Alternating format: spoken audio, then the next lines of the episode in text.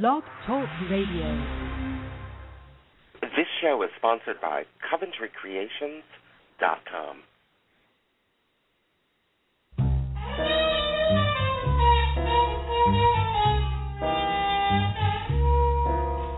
I'm feeling mighty lonesome, haven't slept a wink. I walk the floor and watch the door and in between I drink black coffee.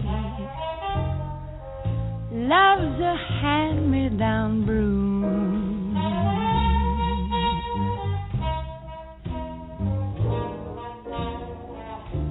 I'll never know a Sunday in this weekday room.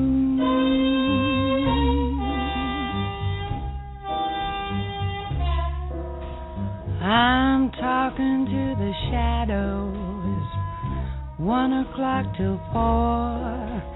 And Lord, how slow the moments go when all I do is pour black coffee. Since the blues caught my eye.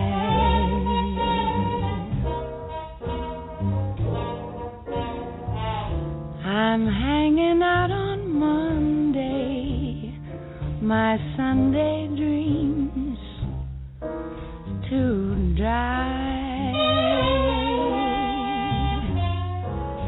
Now man is born to go loving,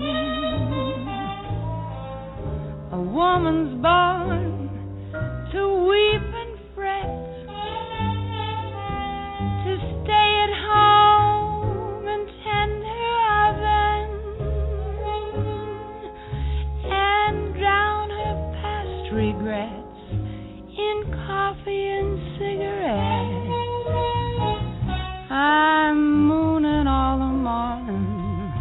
morning all the night, and in between it's nicotine and not much heart to fight black coffee. Feeling low as the ground. It's driving me crazy, this waiting for my baby maybe come around.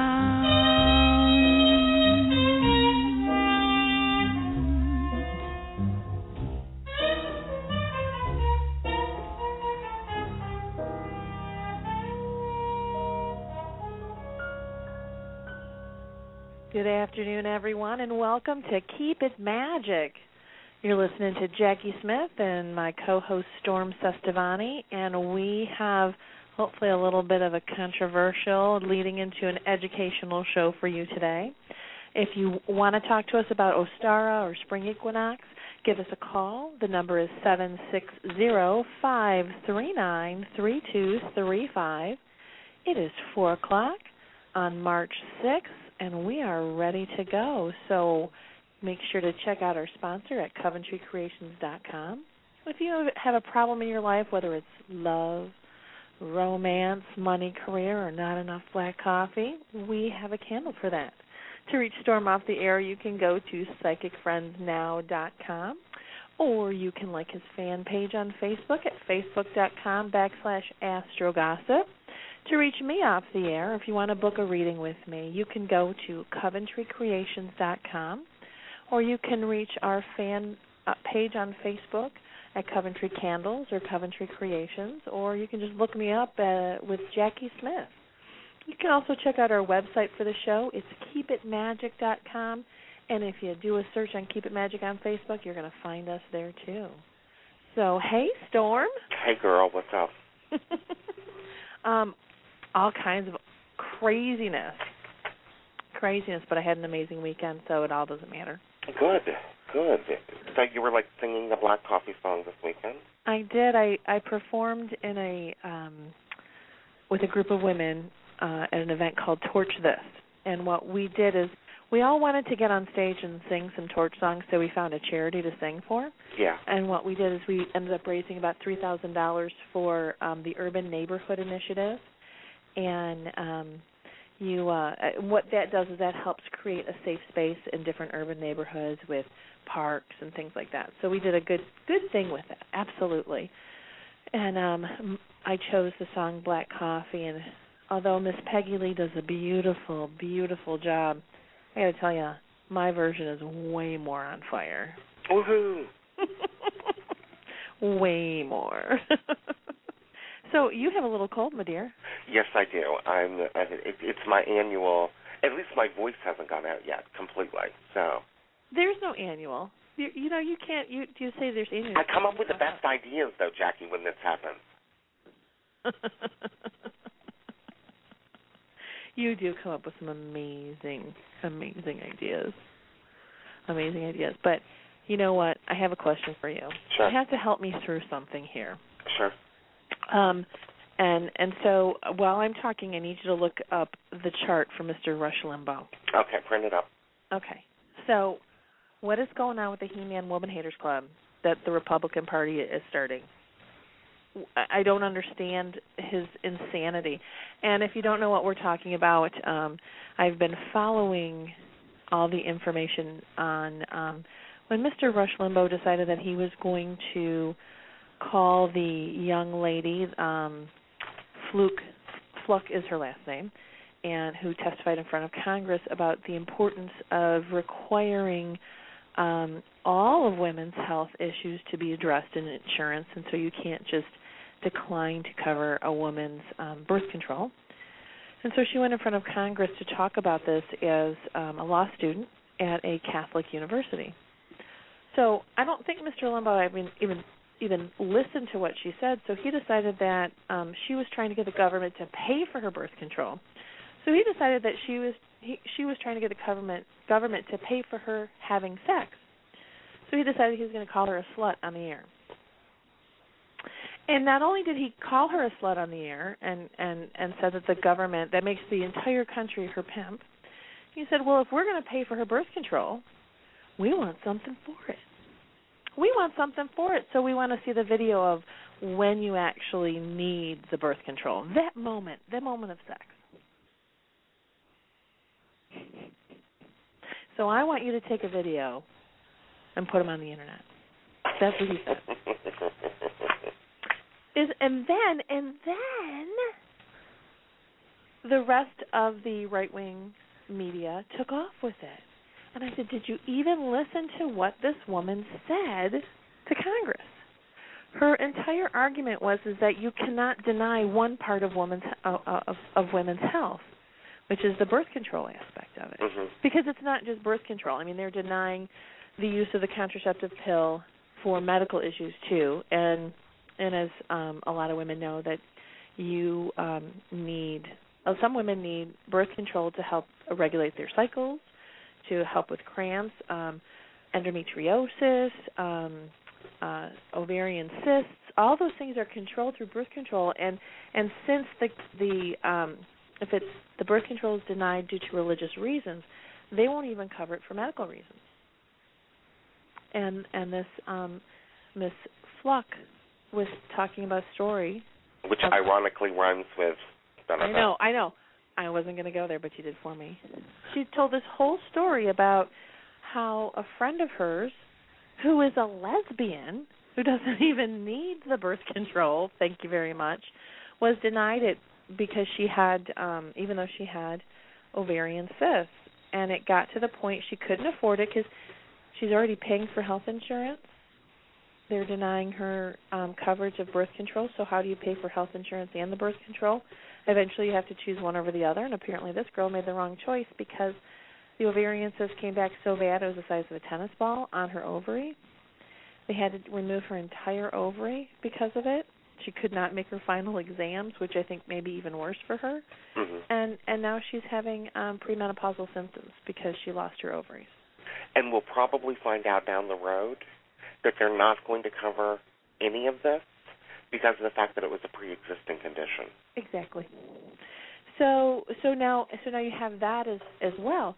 But then you watch the Republican candidates respond to this. I mean, Romney said, "Well, that's not the language I would have used." What? What? Santorum said, "Well, that was a little harsh." What? So, I guess this is you know, I there's the argument of these women know they're going to a Catholic college. So so they should have gone somewhere else. And I'm going, wait a minute. Her argument Ms. Fluck's argument was that why should they have to choose between a quality education and quality health care? Now the challenge is in in the colleges, and you were explaining this to me too, because I didn't I didn't go to college and not recently either. Uh-huh. You get you have to have health insurance, right? Yes. In the college, and they provide a very low cost version of it. Um, and and because college students, I mean, they're working three three plus jobs to pay for school, especially when you're in law school. And so they provide a low cost version of health insurance for you. Now, generally, I've never heard of anyone ever choosing a college because of their health care. Coverage. Exactly. I mean, that's not generally a factor. So that you get there and you go, wait, what? What's not covered? Um, so what this is is it's it's completely inequitable. Completely inequitable because men don't have this issue. I am telling you now, Jacki, if they put a meter on men and they had to pay a masturbation tax, not only would we get rid of the national debt within a week, um, but uh, all of these laws would change. Mhm. Absolutely. Well, I mean, I guess the thing is, is that for women, this whole issue is seen as a sexuality issue rather than a health care issue. But prostate issues are considered a health issue and not necessarily a sexual issue. But even though they're both, and even though contraceptive issues are both, so um, it's it's crazy. It's crazy, and I and uh, the thing is, is that you know I'm in a predicament myself, not with contraceptive issues, but with health insurance. Um, health insurance doesn't cover certain things, and when it doesn't, here you are, here you are standing there saying, okay, you know my husband's diabetic and he has a medication that they don't cover because it costs four hundred dollars a month, but we pay more than that per month in health insurance. Uh, but yet this one thing isn't covered, so now we have to budget in something that should be covered because we have coverage. And but they won't cover it because you know it's the whole catch 22 so now you have the reality that health care good health is now only available to the wealthy if if you can't afford you have to afford to be healthy. Yeah. and so if you have any issues beyond the norm and and I, I have to tell you with with my husband it's not just a lifestyle thing that that caused the diabetes. Diabetes runs in his family. Uh-huh.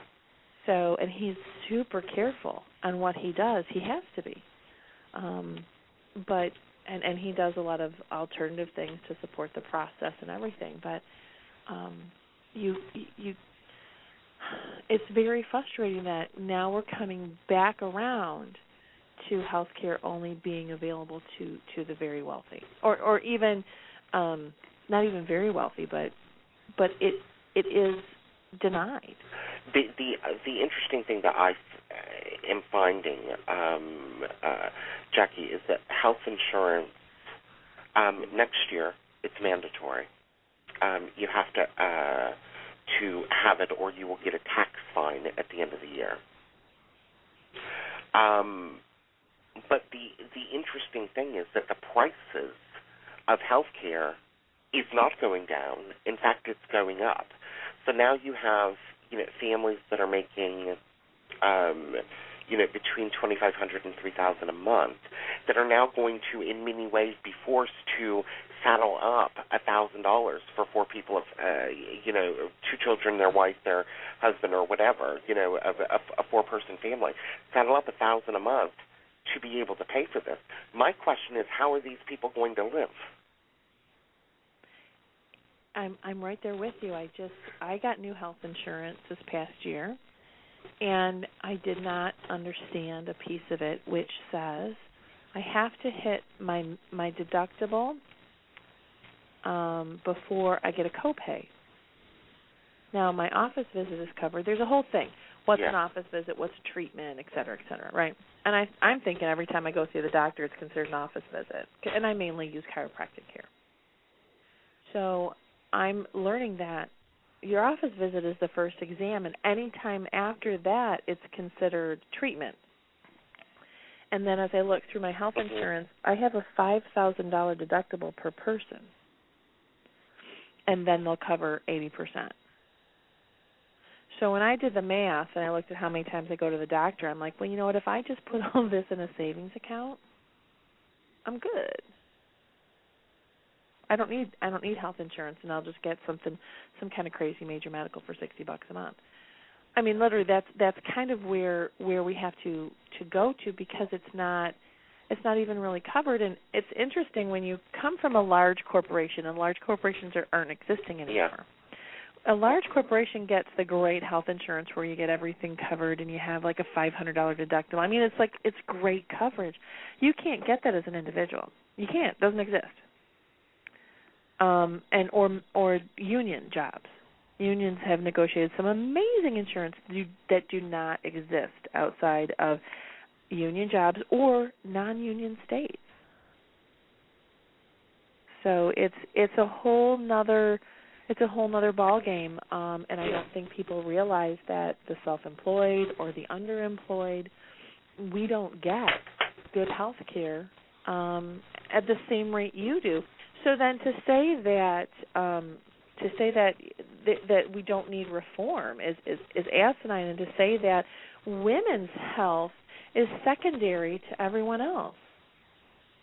That we don't need to have have this health care. So and so they want to take away, um, you know, some the the religious right don't want women to have access to birth control.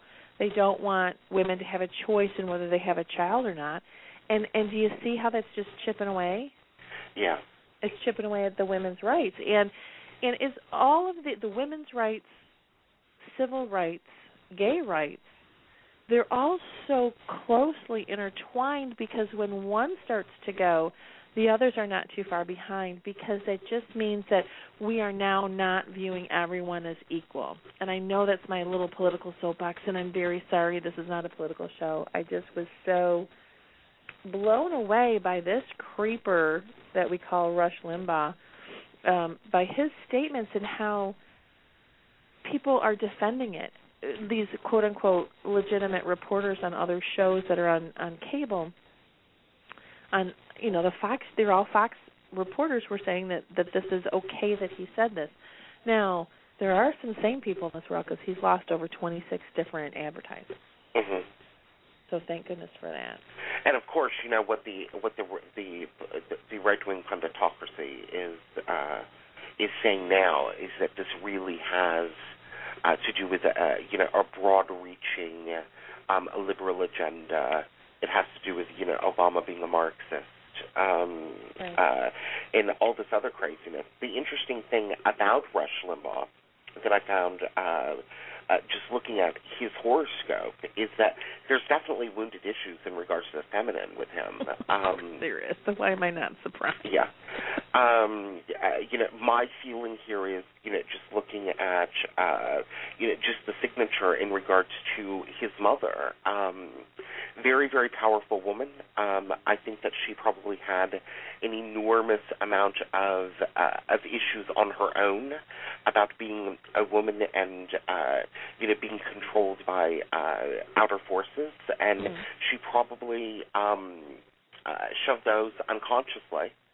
Um, and just accepted them uh, because you know basically what it is showing surrounding her uh, is that this is a woman that went through a tough life and was wounded on her own, and as a result, she was very, very cold, um, not receptive to her child, um, and uh, very much a victim of life circumstances and life's unfairness. And I think that he's carrying that particular uh, snapshot, that archetypal snapshot, um, inside of him. And unfortunately, you know, he is projecting um, you know the fact that he, uh, you know, his experience with his mother is, you know, uh, a woman in many ways that uh, that martyred and sacrificed herself for for her particular ideal and her vision and uh, what it is that uh, that she felt that she needed in order to sustain her life um, uh, you know, he has projected his relationship with her off onto all women.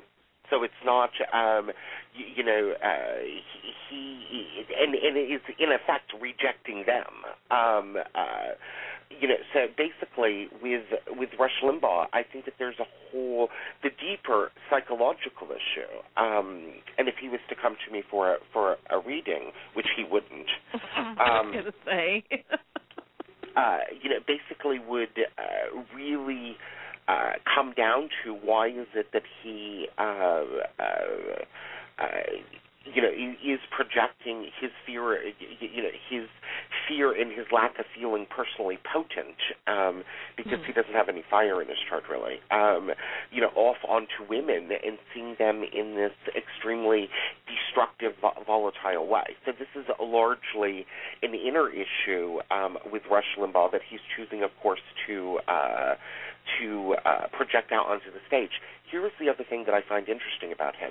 You remember when we discussed the chart of Whitney Houston? Mm-hmm. Neptune in the eighth house, Rush Limbaugh, Neptune in the eighth house, notoriously has a drug problem. Yeah. Yeah, I was thinking about playing a rehab by Amy Winehouse for him. But um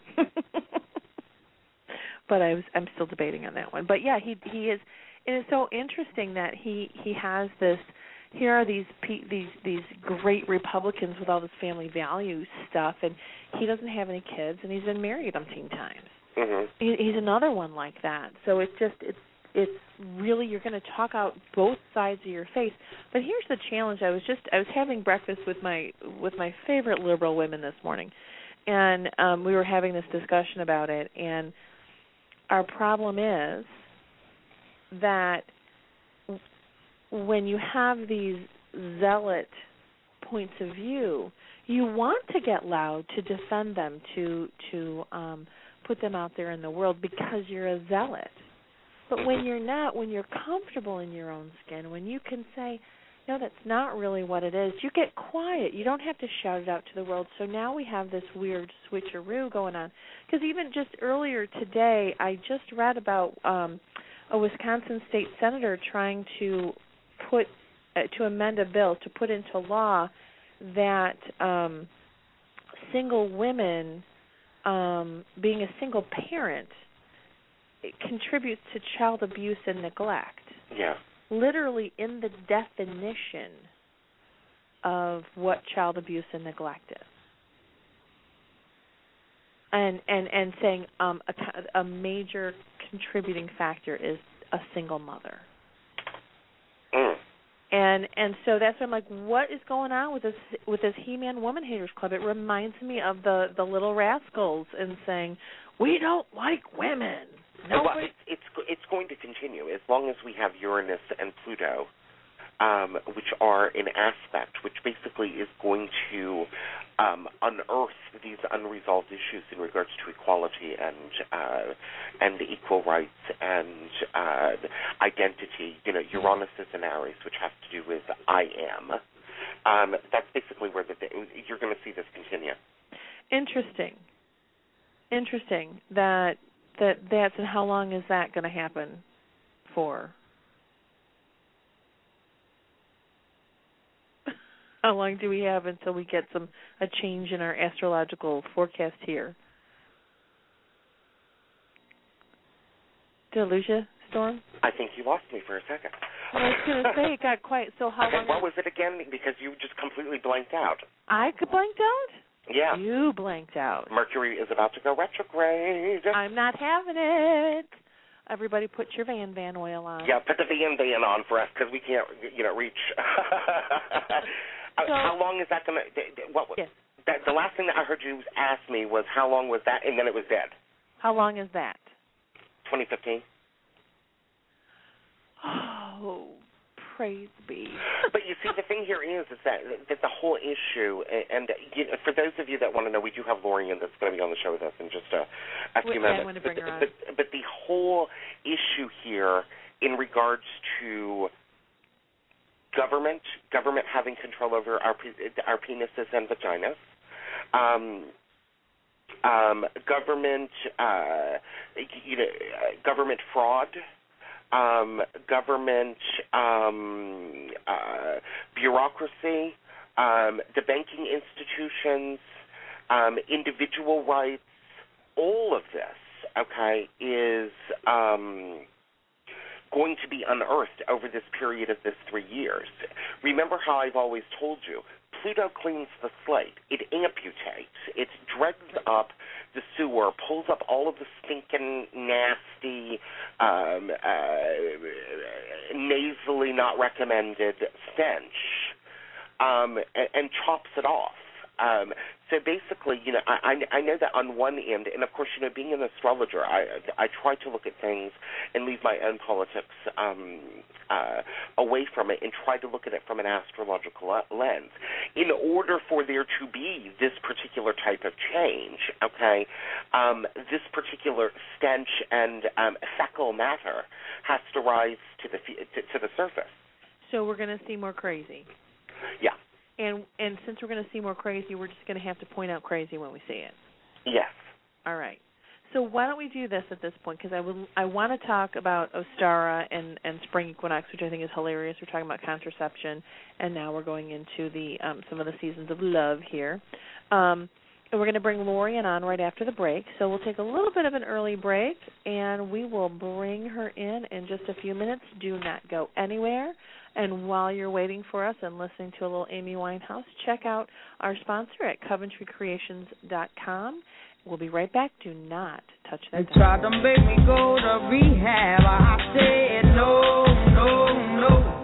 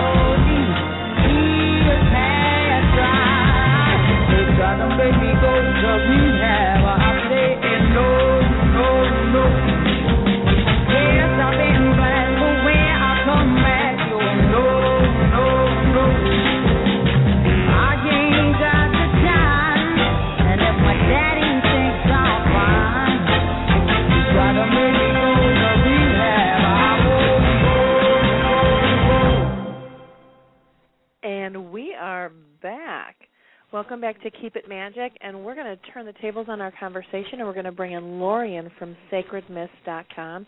And Lorien has the Sacred Mist School, um, and where you can learn all kinds of magic goodies. And um, I'm a student. You are. That's right. That's right. How is that going? Um, well, You haven't been studying, have you? no, I'm a bad witch. Lorien is going to punish me on the air. No, she actually knows that I've been going through some stuff, so she doesn't. It's Yeah. not a problem. Awesome. Well, Lorien is one of my very, very favorite people, um, especially when it comes to understanding um, the religion of Wicca and the seasons of the year, and just amazing, super knowledgeable. So, of course, we always bring her on to talk about the upcoming Sabbath.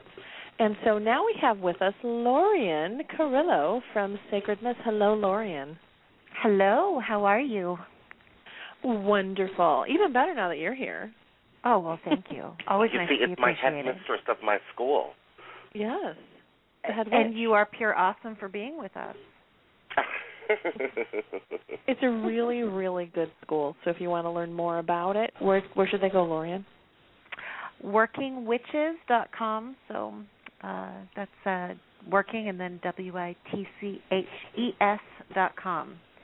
And And we- just to let you know, Janet Farrar and Gavin Bone are going to be doing a seminar again with us on progressive witchcraft, and that's happening Nice. April 1st. So you can register online at workingwitches.com. Uh, space is limited. It's a wonderful four hours of live time with them, so don't miss it. so you're not going to be an April Fool if you sign up. That's right. You totally won't. That's right. So Be a fool if you don't sign up. Exactly. and, and all of the links, if if you are on Blog Talk Radio and you want to um, check out the links for this particular show, the links are there: sacredmists.com, workingwitches.com, etc., etc. So, um, my friend Lorien, you are going to talk to us about Ostara. yes, I Tell us- am. Tell us some of the basics about what is Ostara, what other names do we know it by, and where what is this word Ostara? Where Well, it come from? Ostara, you, I mean, everyone's familiar with Easter, obviously. Boy, Ostara and Easter sound very similar.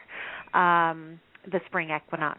Um, it's it was really a time of festivals for a Grecian goddess named Ostra, um, and the Germanic Ostara, and they're both fertility goddesses of the dawn. Um, uh, one of another one is Eos, which is goddess of the dawn. Um, basically, they they obviously influenced our modern day Easter holiday with their naming. Um, the this particular holiday is all about um, springing forth, sleeping seeds in the countryside, everything kind of bursting forth with life. Um, so for us, it's it's really about planting our seeds for our goals, um, future prog- progress and growth. It's all about um, really kind of giving birth to things. So that's that's that's kind of the basis of Ostara. Now, in the um, for those who do not understand, in the Wiccan tradition, there's the Wheel of the Year, which Mhm. comes from the um, the what more of the Western European traditions, correct? Mm-hmm. And um, from there, every with the turning of the seasons, and then there's the the other um, Sabbats in between them. Um, this is what we're doing: is we're turning the wheel of the year. So now we're turning into spring from winter, Correct. and that's what this is all about. We're dawning, right? Exactly. The year is now dawning. We're waking. It's it's um it's time to celebrate the coming of the light again. So and and Now- again, there you go. It's all about, you know, what are we going to be doing pretty soon? We're going to be bringing the clocks back so we have um exit forward, spring forward. You bring uh the clocks forward so we have more light in the day as well. Don't get me started on how crazy that is, and I wish they'd just stick with it because it makes me insane every year. I know that was a that was a World War II thing, wasn't it? The Was it? daylight savings time. Yeah, Yeah, it was, maybe. uh, I don't know. I don't know the history of it. All I know is that it makes every child crazy. All the teachers hate it because the kids are just off the charts, and everybody feels very out of sorts. But we pull it together. I remember Easter, the word Easter being, um, I remember reading about how that the name Easter came from the spring and the sun rising in the east, the dawning. So it, that's kind of Mhm. how Easter, a combination of Ostara and then the east. Right. It's it's Ostra, the E O S T R E. So there you've got very similar Easter, then absolutely in the east, and everything kind of pulls together. And from what I understand, Easter is the first Sunday after the spring Full moon. equinox. The full, the first Sunday after the full moon, After the After spring, spring equinox. equinox. Yeah. which which that means that it's a moving, it's a moving holiday, but it's still anchored Mhm. within the spring equinox. Yes, and there are some traditions that actually don't um, don't celebrate the holiday on the spring equinox, but they will celebrate it as a lunar holiday, as an esbat, um, on the full moon. So it's it's interesting. It really depends, but for all intents and purposes, we really do the spring equinox. And and Storm said Ostara eventually becomes Persephone. What is does Yes. that mean, Storm? Um, one of the things, because I'm a myth geek, um, uh, in the New Larousse um, Encyclopedia, if you have any interest in mythology at all, it's definitely required on your shelves, I think. Um, basically, what this uh, what they do is that they tend to move forward in regards to the myths. Persephone is a more anthropomorphized version of Ostara.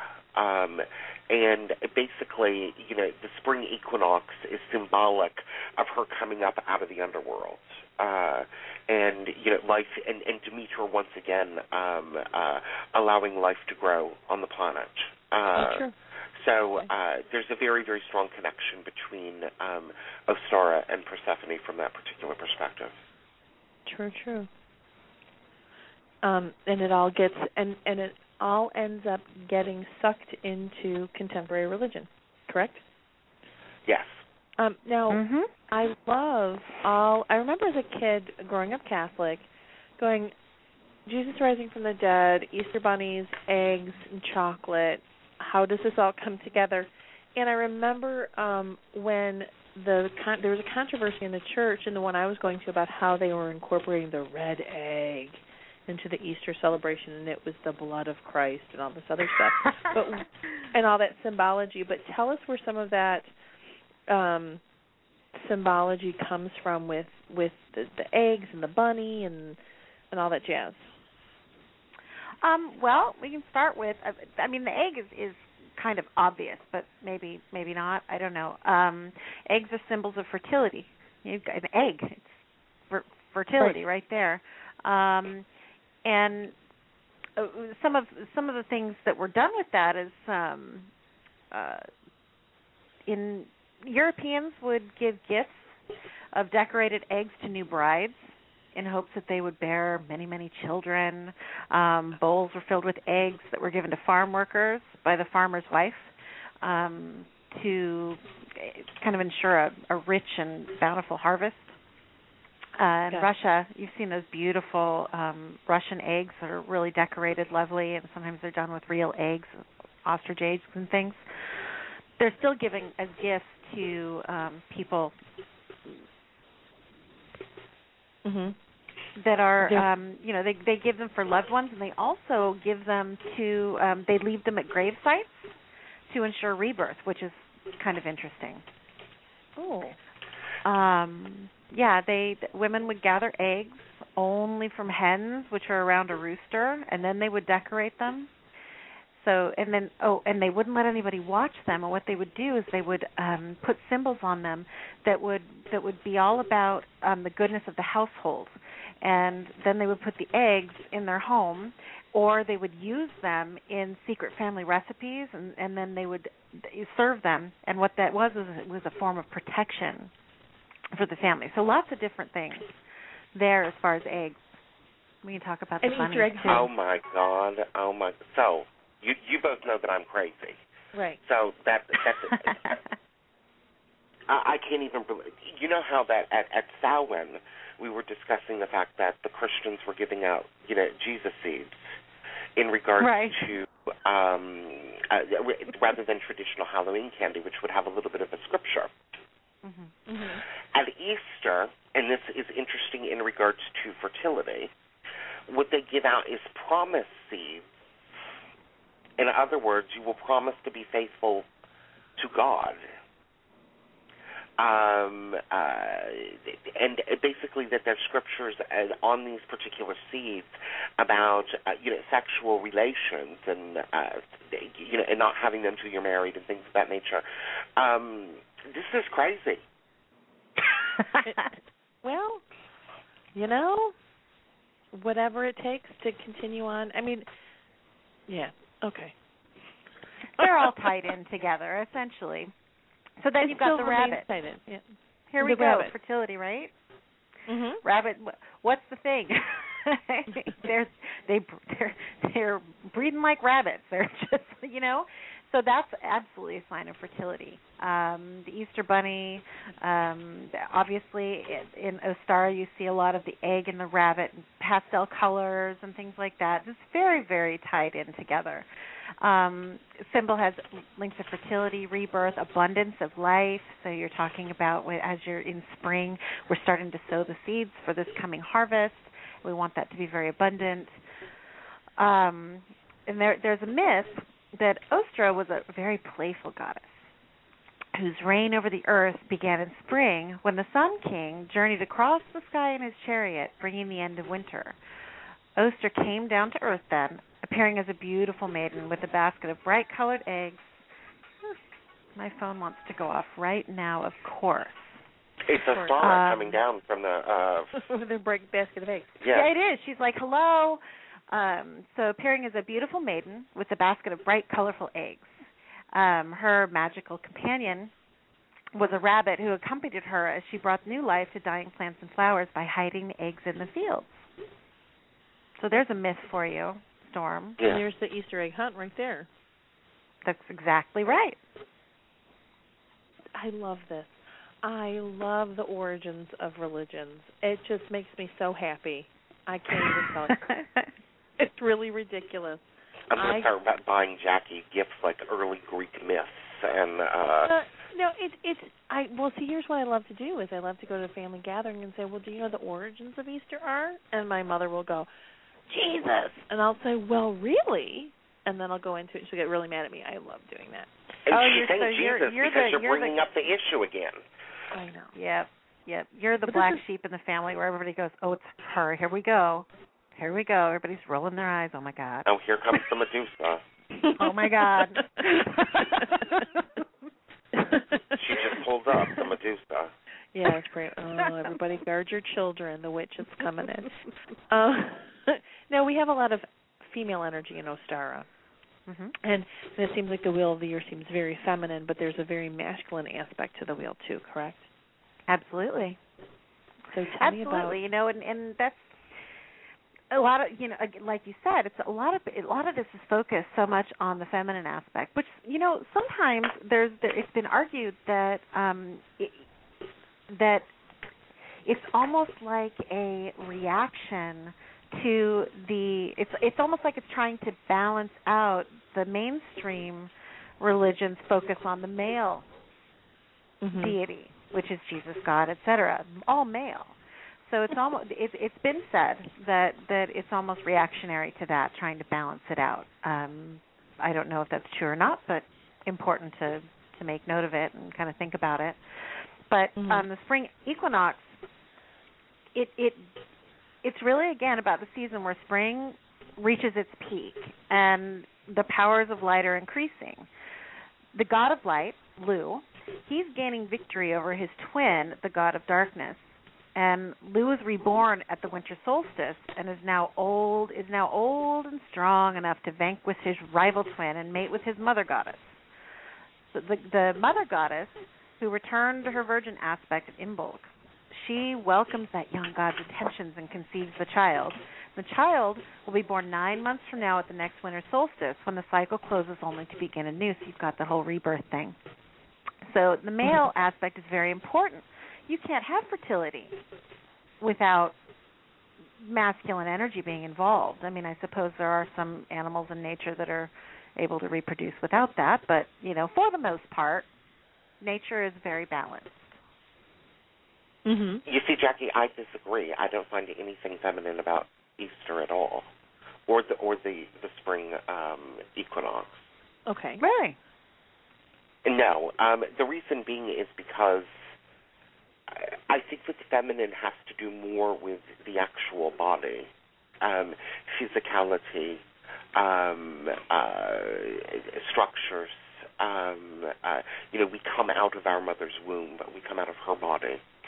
I think that potential possibility, um, the ability to see spark in life again, and the element of fire, um, which has to do with, you know, this is in astrology, this is the Aries ingress, um, uh, uh, is really a, a masculine principle. Um, uh, and I don't mean masculine. When I say masculine, I don't mean men. Um, Mhm. uh, you know, I mean something that is forceful and aggressive and has to do more with ideas and concepts and potentials and possibilities and the ability to see um, a much more positive future. I don't think that the feminine really has to do with that. I think that the feminine nurtures that and is a vessel for it, but I don't think that she's necessarily uh, contained there. I see more um, uh, the uh, the Cancer ingress um, or uh, you know the summer um, solstice um, and the winter solstice Yule I see as more feminine types of holidays. Interesting from the perspection perspection perspective of the uh, astrologer. I have new words today. It's called wordery. See that? It's new for me. Um, perspection. We're going to start using that in our daily language. It's actually pretty good. now, one thing that we have in our holidays here in America, actually everywhere, is food. Ugh. Mhm. Food, glorious food. Um, so Can we Lysol it first? what? Can we Lysol it first? Yeah, stop talking, Okay. you. you bring up Lysol, I'm going to shut you down. you want to Lysol your food? Okay. if I find out you're drinking this shit, I'm having an intervention. so you know. I'm gonna then I'm gonna bring in the filming crew for the um weird addiction show that that's on like Lifetime or something. oh yeah, I've So- seen that totally. totally Rather grosses me out. Of you. yeah. okay, so we have in in in um a lot of Christian families or a lot of traditional families there's some Easter things, hot cross buns, of course the the Mhm. candy, the jelly beans, which we know what they're for. The candy. But- yeah. uh, it's your excuse to eat enough candy until you puke. Then there's ham and all that all that happy jazz. So tell us about some of these things like the hot cross buns and and um where do those Okay. come from? Well, interesting. Again, we've got pagan or- origins coming from that. Um, the Saxons ate buns that were marked with a cross in, in honor of Ostra. Um, the ancient Greeks consumed these, and um, they were kind of a, t- a type of that. Well, that type of bun in uh, celebration of Artemis, which is the goddess of the hunt. Egyptians, Egyptians ate a similar type of uh, cake um, symbolizing their worship of the goddess Isis. There's kind of this conflicting idea of where the cross symbol came from and what it represents. Um, it's kind of been suggested that it's a Christianization of horn symbols that used to be stamped symbols? on cake. Horns. Horn. Uh-huh. They Oh, used to be stamped horn. on cake Okay, okay. to represent an ox um, that would be sacrificed at the time of the spring equinox. Um, another theory um, relates to moon worship, where the bun would represent the full moon and the cross its four quarters. Um, Christians gave kind of a twist to the symbolism of them, um, saying that the cross represented the crucifixion cross. Um, superstitions kind of arose. They were crediting those buns as being charms against evil. So after Good Friday, people would save one or two of them and hang them in their homes as amulets um, during the festival. And for a long, long time afterward, fishermen would carry them in their boats for protection. So they it's it's really interesting. So when you have hot cross buns available, don't think they're just Christian. They're actually much much older than that, and and you can equate that the sounds symbol like really dirty however porn. you'd like. Hot cross bun. Hot cross Hot buns. cross buns, Jacki, yep. that's the that should be the title of your first It's Amazon been- Kindle novel. It's already been done. Storm. Oh, okay. It's already been done. I'm going with something new. Um, oh, the mind goes. Okay. oh, I know, I know. So, how would someone honor Ostara as a celebration, or as a full moon, or as a spring equinox, or how how can we do um, something simple, starter pack? Um, well, it's it's actually probably one of the easiest altars and practice. I- mean, so many of us are so uh, you know a lot of us have been surrounded by the Christianization of Easter, and because it's so closely knit, it's probably the most easy one to to figure out how to set things up. So when you're when you're working with your altar or when you're working with any kind of symbolism, simply use your pastel colors um, put maybe some uh, spring bulbs, maybe maybe put a, a daffodil or something like that on your altar. Any kind of um, new shoots that are coming out. I mean, I'm looking out in my garden right now, and I've got um, blossoms on my peach tree, and I've got blooms coming everywhere already. Now I'm in California, so it's you know the spring's already here, but you know in some places it's not. So bring some of those in, make it very light and airy and sweet. You've got the rabbit symbolism there. You've got a little. I, I have um, a statue of Ostra, um, kind of with their arm around a rabbit. Um, you know, you can put eggs, obviously, up there. And I do my. I do a ritual where we have in the store we have plantable affirmation paper and I actually incorporate that into um, an Ostara ritual. It's very simple for me, and I will write an affirmation for the spring, where it would be something that I want to bring into fruition. I want to I want to give birth to it. Basically, it's a great time for starting new projects, for um, you know just just really putting into the universe something that you have a strong intention for that you want to get going on. So I'll Mhm. write I'll write that down, um, you know, removing any blockages towards that, and then I will take that plantable paper, fold it up, put it in a little pot right there at my altar, wherever you want to practice, and plant it under the earth in a little pot, and then every day you keep watering it, and every day you're focusing that intention, and then you'll start seeing the flowers come up put it out in your garden you're still nurturing it and as you're nurturing it you're continuing that intention. So those i mean it's it's really it's such a oh, simple it's it's just it's it's a really simple sabbat to work with. It's it's ingrained in our brains of how how to practice it. You just pull from what was originally mm-hmm. ours. Plant, plant, plant. I tell you. plant plant plant yeah n- another Well, thing just to suggest people will you know you cook eggs you make eggs Mhm. people who eat eggs etc save your shells during Mhm. th- this whole springtime you crush them and then you put shells out in your garden and it actually helps with feeding your plants Oh, nice. I like that. because they have lime. true, true. So I love um this time of year. I love all the colors that are coming up, and and there's like this fresh. Just this morning, there was a different scent in the air here in Michigan. Oh, yeah. and it and it wasn't exhaust. It was just a different feel, and it was just a different feel and a different energy this morning.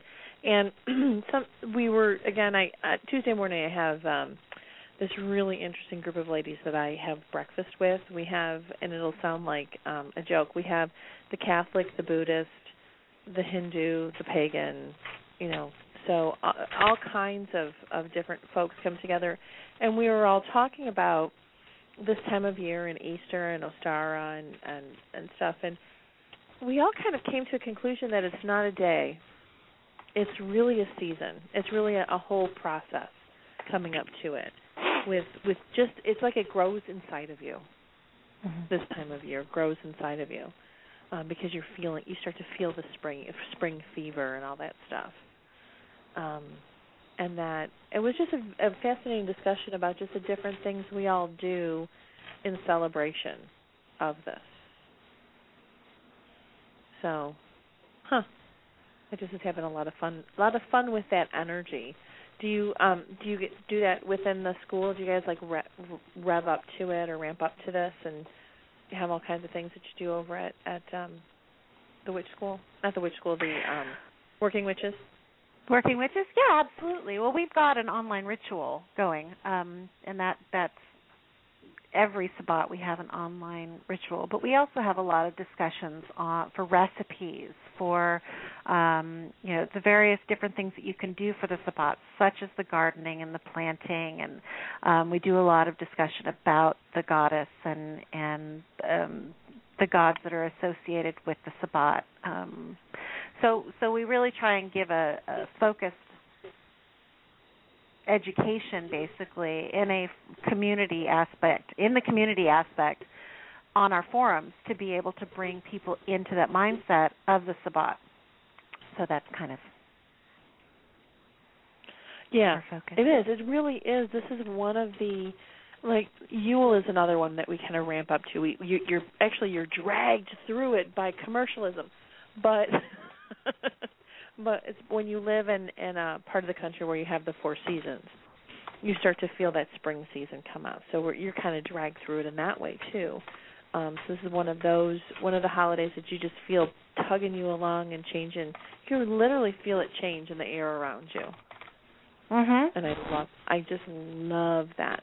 Well, what we're going to do from here is we're going to take our next break and um, I think we're going to have some fun magic stuff to talk about on the on the uh, other side of the song, and we're going to talk about some of the some of the other political hot stuff going on. So do not go anywhere. We uh, have some fun stuff for you, and if you have any questions, give us a call seven six zero five three nine three two three five. And Lorien, you're going to hang with us, aren't you? Absolutely.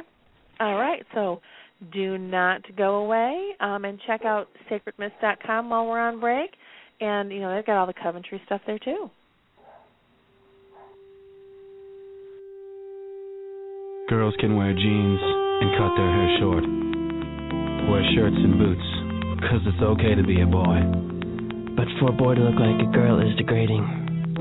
Because you think that being a girl is degrading. But secretly, You'd love to know what it's like, wouldn't you? What it feels like for a girl.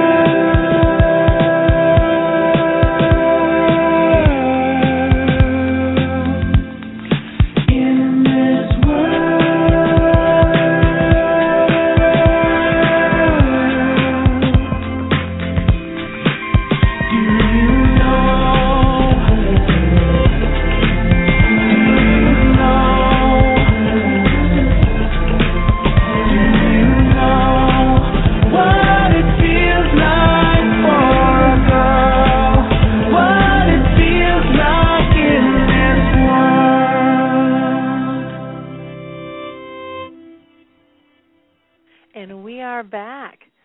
Pick up the phone and give us a call at seven six zero five three nine three two three five. If you've enjoyed the show, please hit the like button on Blog Talk Radio so you can get notified when our next show is coming up. And if you want Keep It Magic on the go, just subscribe to us through your iTunes and it'll just show up right in your right in your podcast log. In the search type in the search box, type in Keep It Magic and you'll find us um, then um, you can listen to us as many times as you want because you know so, um, shows like today when I don't stutter are amazing and you want to listen to them over and over and over again. This show is made possible by CoventryCreations.com and we are so grateful to have Lorien here from SacredMists.com and between us we always make some magic happen. So let's come back with Lorien and um, talk a little bit more about what's going on for the spring. And Storm, you have some astrology for us with this. Yes. Um, the interesting thing about this whole spring uh, equi- the, the, the sp- spring equinox um, is that the sun is first of all there will be a Mercury retrograde during the spring equinox that comes up on the 12th. Uh, make sure that you get your Van Van candles, your Van Van oils, um, uh, uh, anything basically that dispels uh, negativity and brings a little bit of sunlight basically into your life. But all of this, Jacki, interestingly enough, is caught up with that Uranus Pluto um, because Uranus is in the early degrees of Aries. Pluto is still within the first decan of Capricorn. Um, so the sun, which as it moves into Aries, is going to bring about all of these particular issues in regards to we may see the Occupy Wall Street movement pick up again. Um, we may see more um, uh, revolts in the situation in Syria and Iran um, may uh, uh, pick up. We also may see this whole issue in regards to uh, uh, female contraception um, as well as you know the gay marriage issue really heating up throughout the spring months because there's going to be kind of like a rebellion against the status quo uh, type of feeling. Now, I always like to personalize uh, whenever I'm looking at. A, a lot of astrologers don't personalize the ingresses. I think that you really need to. Um, and you need to really, uh, because if this energy is basically stating that we need to question the particular status quo, okay, um, what Wait, does wait, that wait, mean on wait, the inside? Ingress again. Remind us what an ingress is. An ingress is whenever the sun moves into the cardinal sign. So you have Aries, uh, Cancer, Libra, and uh, So those and are the Capricorn. Yeah. So there's those are the equinox and solstices. Yeah. Yeah. Okay. All right. So what is? So you have to understand what your personal ingress is. Yeah, so you need to understand how this energy is going to influence you. And I think that one of the best ways for us to make changes in the socio world um, or in society is basically for us to question what these mean for us underneath the surface. So, you know, how do we each need to kind of challenge the status quo? How do we need to ask ourselves questions about what's going on, on out there in the world and Okay. which direction we're wanting to go in? I need some examples of making it personal. So hold on a second. Lorien, what's your sign again? Sagittarius. Okay, so if Lorien is a Sagittarius, and the ingr- with with how the Ingress affects the Sagittarius, explain that a little bit more. Um, well, first of all, the Ingress is going to occur in her solar ninth house. Um, so basically, the ninth house is about that the the Ingress period is going to be about education, movement, um, uh, her under looking at the big picture, her looking at uh, uh, basically her opinions and her ideas about things, which may go through a little bit of a, a shifts and changes throughout the spring cycle. Uh, uh, it's really going to be a powerful, positive time for her. Also, it is uh, there may be some form of an interest in regards to publication coming up for her. Okay. Now, what about it for a Virgo? You Um, know, I always Virgos always have to ask about themselves. Um, well, Virgo, the uh, it, it's going to occur. It, well, it's going to occur in your seventh house. Um, so it's going to have to do with your partnerships. Uh, you know, this is a time to focus on your marriage. Mhm. Um, time to focus on uh, you know business partnerships that may or may not be working for you. Um, and it's also time for you to challenge basically what it is that you uh, uh, that you uh, see in regards to the you know what your ideas and concepts are in regards to uh, to marriage and partnership. Interesting. Now, an Aries, because the sign is moving into Aries, how would an Aries be affected by this? Uh, and Aries will be affected by this because it's really a particular point in which they're needing to ask themselves a lot of questions about themselves. Um, uh, uh, you know, are they doing things the right way? Uh, are they moving in uh, a positive direction? Um, uh, this last month has been really, really paramount uh, because the sun has been going through Aries' 12th house, and it's really been more of a cautionary tale of you know needing to control themselves basically in many ways and not let that fire kind of catch everything on fire um uh so you know during the, when when the sun moves into aries okay especially i would say right around the 22nd if you didn't clean out your closet of the 12th house something is going to clean it out for you Gotcha, gotcha. So, so that's fascinating. How this, I love how you bring this in, and so I understand how this is going to mean different things for different people, depending on where you're starting from. yeah That is really kind of cool. Lorien, what do you think about that? I think it's awesome. I love it because you know it's it's it gives a totally different twist and look on what's going on in this particular time. I think everybody should go get a reading from Storm. I concur. it's I spring reading Mhm. you know the uh your spring cleaning reading. Mm Mhm. You know, then interestingly enough, Jacki, on the weather side, because I can also predict the weather. Oh, wow. Um, uh, the you just check your papers to get prepared. Yes, yes. That's adorable. I heard okay. that. Um, the Ingress chart is also going to tell us where the propensity of weather is going to occur um, uh, in the world. For example, if you're on the East Coast, okay, the particular spring season is going to be very, very windy, probably a little bit cooler than normal. Um, uh, uh, you know, there's Uranus there, which kind of cools things cools things off, and it's basically going to be dominated by high pressure. Okay. Now, if you're in the middle of the country, say, um, I'll, I'll throw out some. Uh, what Michigan is basically going to be, uh, Jacki, that East Coast type of energy. Okay. Okay. Um, if you're in the middle of the question, like Fargo, Sioux Falls, South Dakota, um, uh, Des Moines, Kansas City, Omaha, Wichita, Little Rock, Houston, you know that middle line there. Okay, there's going to be a large propensity in that particular area for violent storms throughout the throughout the uh, uh, the spring. You know, They've huge- already been having them too. they're going to have more. Well, that's been a little bit more. We've had Pluto, which was in um, the ingress charts of uh, the Midwest. Okay, um, for the for the for the, uh, the the winter the winter solstice. Um, uh, Pluto was in the latter degrees in many of those uh, solstice uh, charts. So we were seeing the violent um, type of combination that was going on there. So this is where the propensity for extreme heavy types of violent type of storms will happen. Okay, now if you go a little bit further, like Phoenix, Las Vegas, Albuquerque, it's going to be kind of wet there. Okay, if you go to California, California should experience, you know, Los Angeles um, on up should probably experience a very, very nice um, mild uh, spring. And then if you go up even further into like um, you know Vancouver, um, uh, Victoria, they're going to have a lot of weather issues that are going to happen. Uh, you know, and a lot of you know my feeling here is, is that they're going to get hit by a lot of fronts in regards to uh, throughout throughout the spring months. Hmm.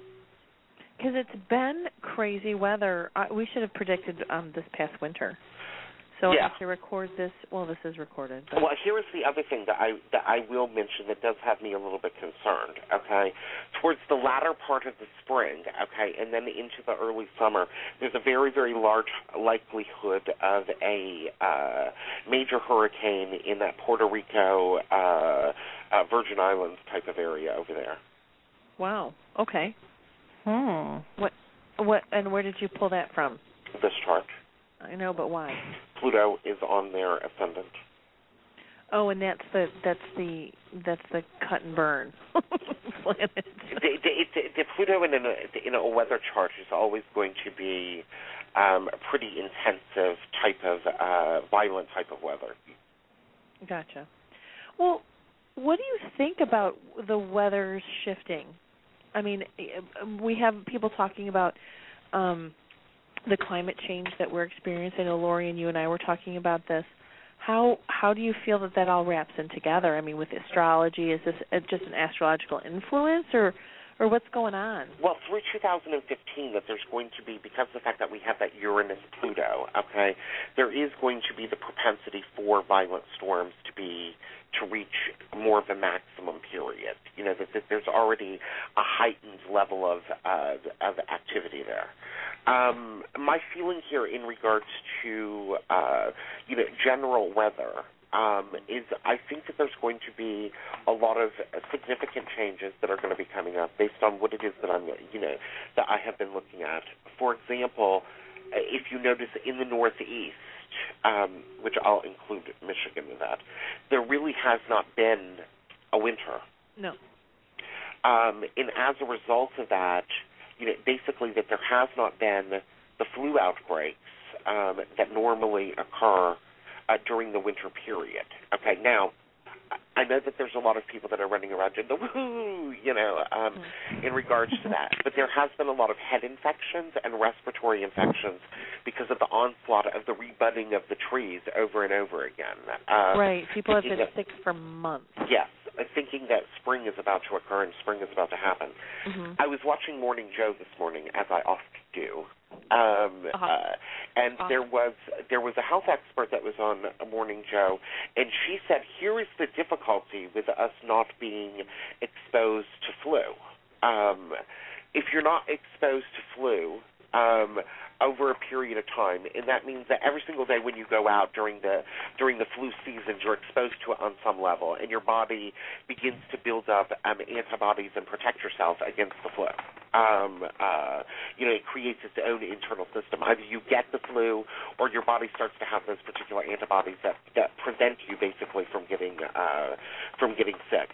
If you're not exposed to that, and we don't have this winter flu seasons that start to occur in these particular areas uh, where uh, uh, where it's dominant, five years from now, if there's a massive, difficult, hard, wet, crazy winter, none of our bodies will have those antibodies from the flu mutations inside of us, and it will be even a much larger sickness. And basically, she said, if you thought that the swine flu was bad, So, gotcha. So we need to cough on each other to get give each other the flu, yeah, and then we'll have better, um, better immune system. But that's what they say. Um, you know, if you try and so Storm, listen to this. If you try and keep yourself away from all germs, you get sicker faster. You'll be the boy in the bubble. Uh, hey, I I already am.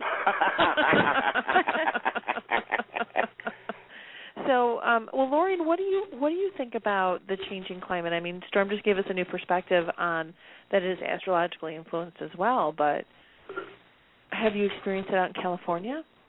Oh, oh yeah, absolutely. Um, now I I don't know if it's me, but I don't remember having. Well, let me back up. When I was in school, I remember, you know, we all got to go clothes shopping, right, to start the Uh-huh. school year. And I remember still, yeah, I, I would buy um clothes that were kind of warm. Well, because my mom wasn't going to buy me shorts and things, she wanted to buy stuff for the first part of the school year. Right. But as you know, but I remember in October, you by by the end of September, beginning of October, all those clothes that were semi-warm were okay to wear. They're not boiling Right. hot. The first couple of weeks of school might be unbearable, so you do your best, but the rest of the time it's it's fine. Now in October at Samhain, the kids are trick or treating in stuff that you would wear in the summer because it's still hot. It's still warm. Right. I don't ever remember that. I remember being freezing. Right. So that's a total shift. Um, I don't remember winter starting so late. Um, off, I remember having very rainy uh, Yule Christmases. I remember have it, it was cold. You were inside. Mm-hmm. Right. Now I don't. Re- I don't. We don't You're don't picnicking get. for Yule. What's that? No, you're picnicking for Yule Yeah, because it's so warm. It's it's yeah. Well, it's not Our it's traditional not Yule so much picnic. it's it's it's still it's cold but it's not raining. And it doesn't really start to rain here until spring. Hmm. And I I have to I have to apologize to everyone. I think it's my fault.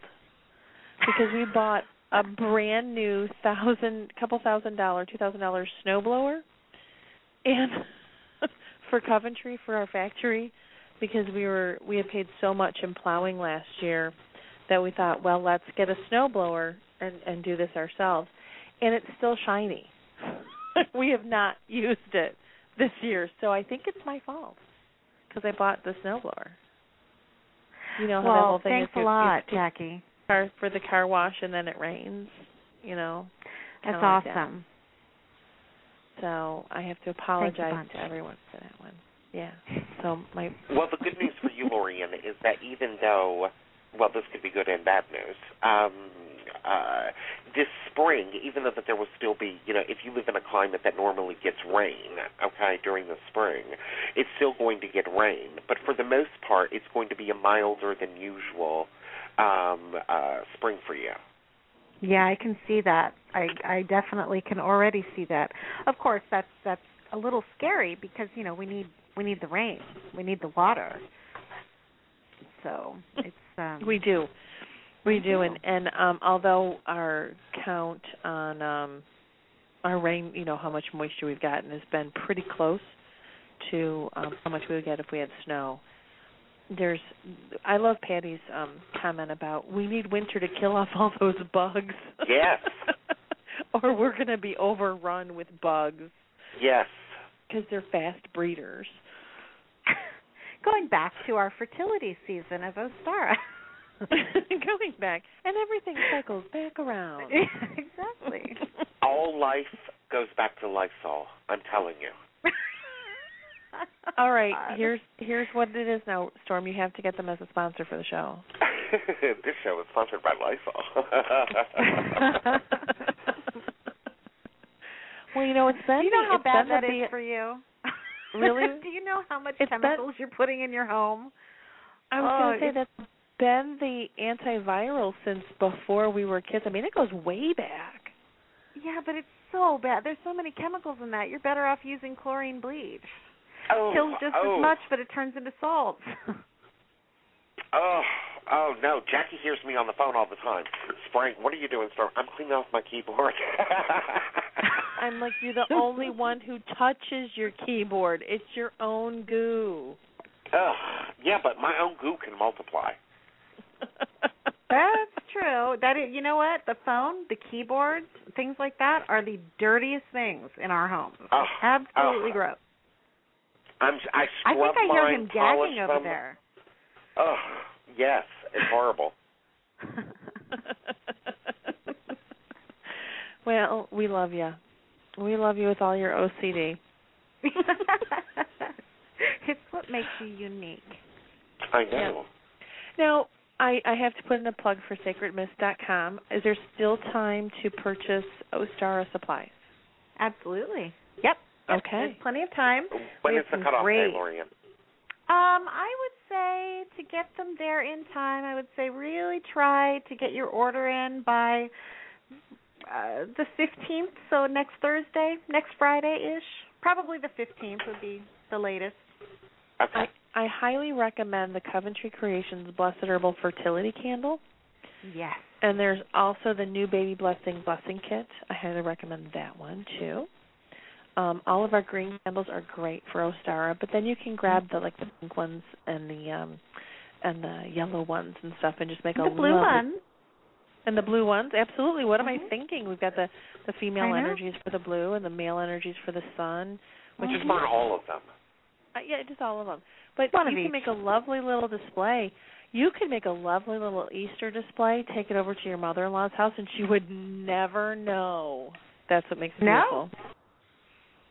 No, She would never absolutely. know. I like getting the votive, all the different colors of the votives that you're talking about, and Mhm. putting that in a ring around my pot that I'm doing my plantable affirmations, and it's just beautiful. Mm Mhm. And you have I have I don't ever say this for anyone but you, but you have this really adorable egg-shaped candle on Sacred I I was peeking at. I didn't make it, but I must like it if I'm even going to say anything. Well, here's the thing: you can you you burn the candle wax that's in there, and I have to tell you, they're good size. I mean, they're pretty big, and they look just like an egg, and the top comes off, and you burn the wax that's in them, and the whole point of this is that you can reuse it year after year. So you put one of your votives in afterwards, which is exactly what I'm going to do, and you can Mhm. use them year after year. I love I it. love them. You also have this bomb diggity natural Ostara egg coloring kit, Yeah, which I do need to order from you. they're awesome. Yeah, and and because it's all it is a, l- a nice all natural egg coloring and um my daughter loves to do that. She can't eat eggs, but she likes to um color them. So that means that I get them. It's all right. You make some egg salad or something. It's good. Yeah. But yeah, I'm it's, the only one in it's my a house great, great kid, and I have been looking for years. I was going to make one myself, but who has time, Mhm. right? Right. So I was going to put one together myself, but you know, I I found this great vendor, and they're just wonderful, and they put this together, and it's great. So I was thrilled to be able to finally bring that out to everybody, and it's um done really well as far as people buying it. They it's it's great. I think it's a good.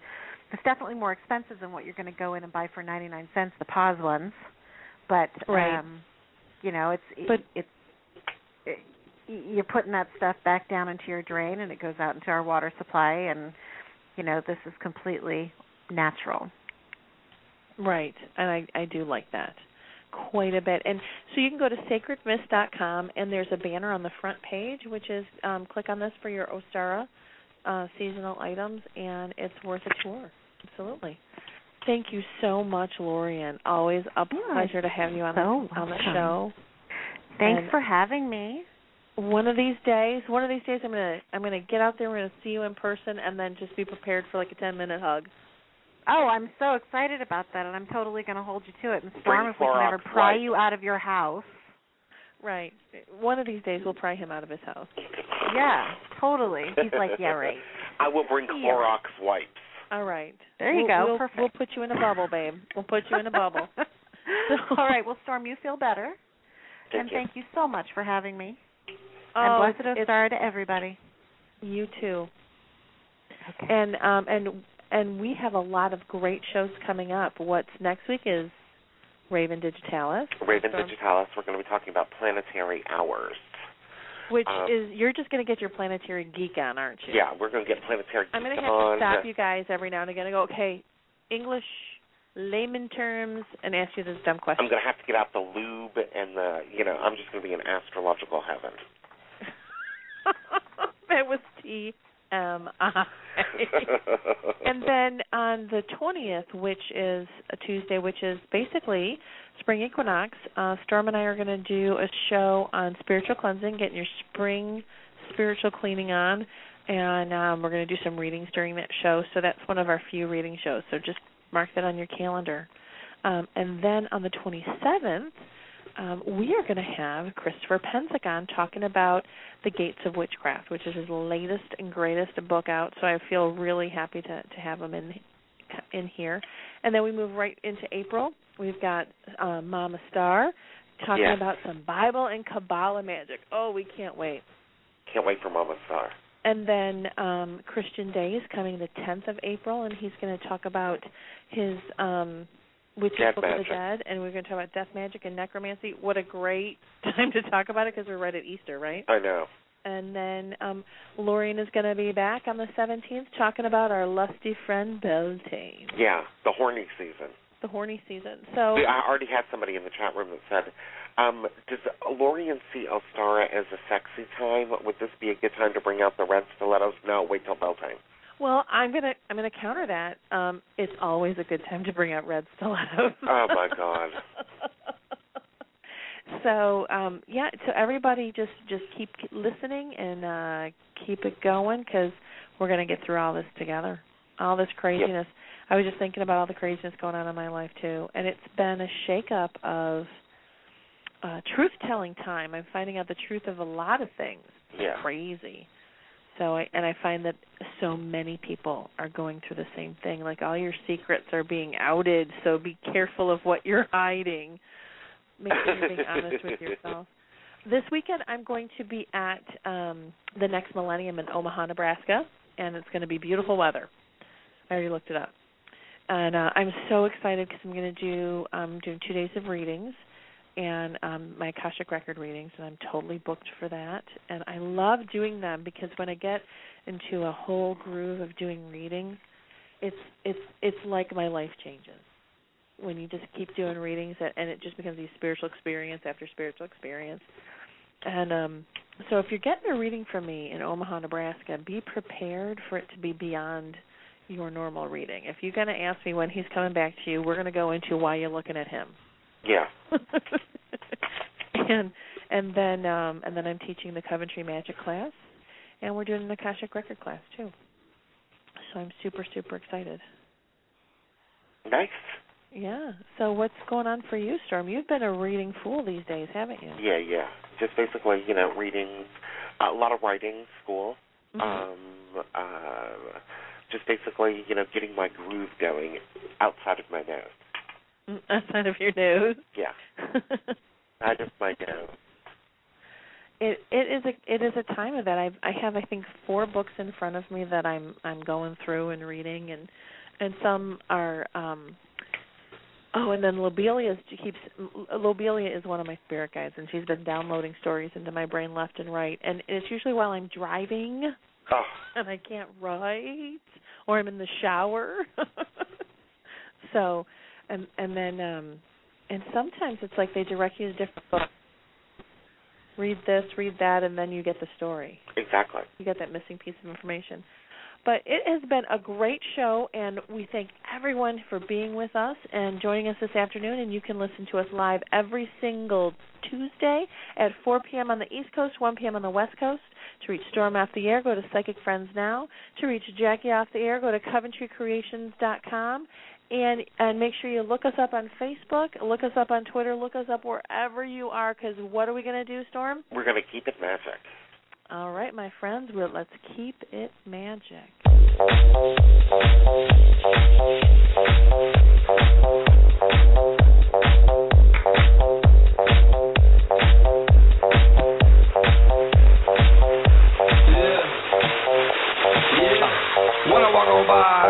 Looking like Debbie Fly.